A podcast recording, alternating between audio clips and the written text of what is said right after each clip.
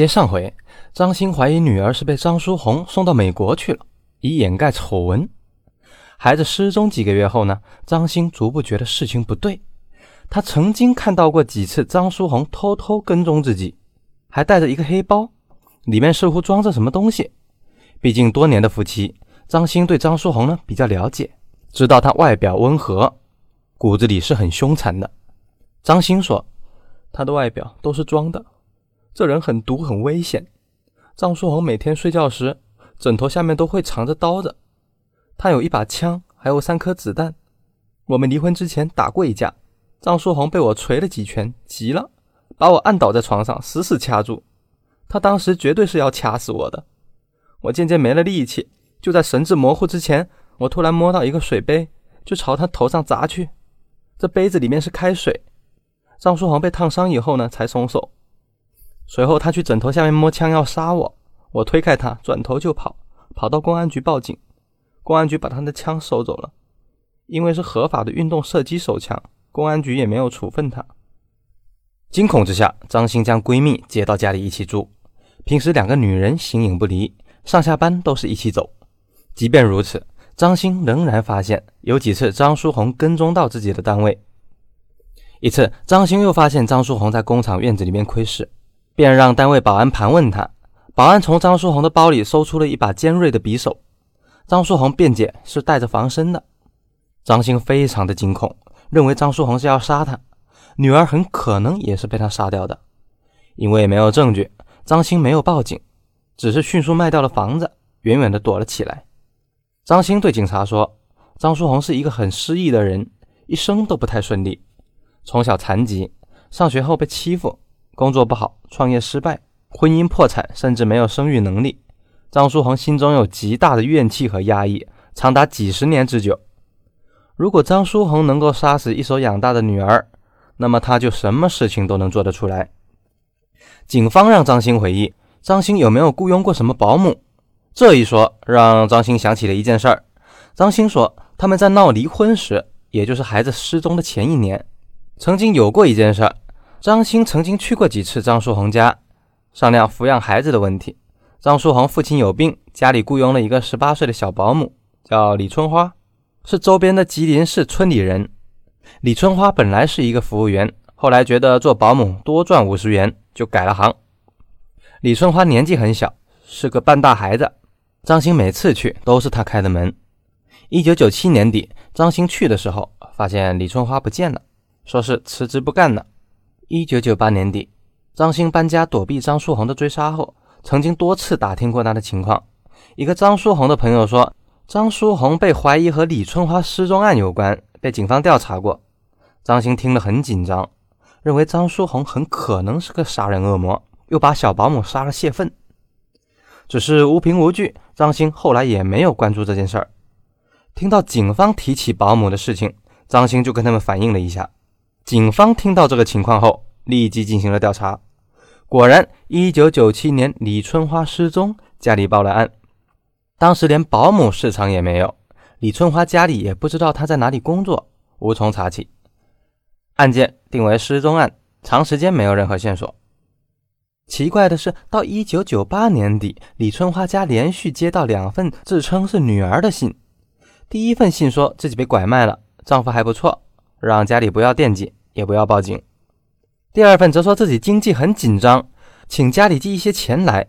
信的结尾呢，还有个汇款账号。李春花的父亲有些文化，发现信的字迹很漂亮，绝对不是女儿笔迹。同时，信里把家门口巷子的名字都写错了，怀疑根本就不是他写的。李春花的父亲将这两份信交给警方，警方立即高度关注。根据信件留下的汇款账号信息。警方发现和张书红有关系。二零零零年，警方将张书红传唤到公安局。张书红表现沉着，推得干干净净。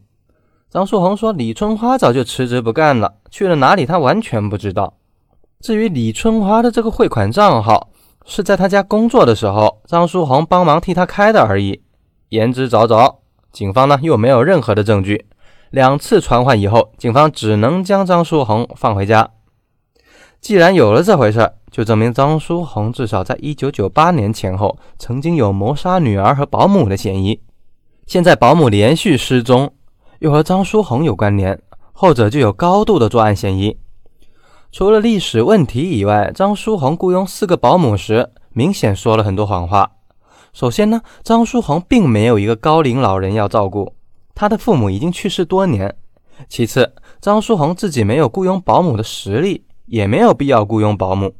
即便是一个月一千二的工资，以张书红的经济状况也是难以承担的。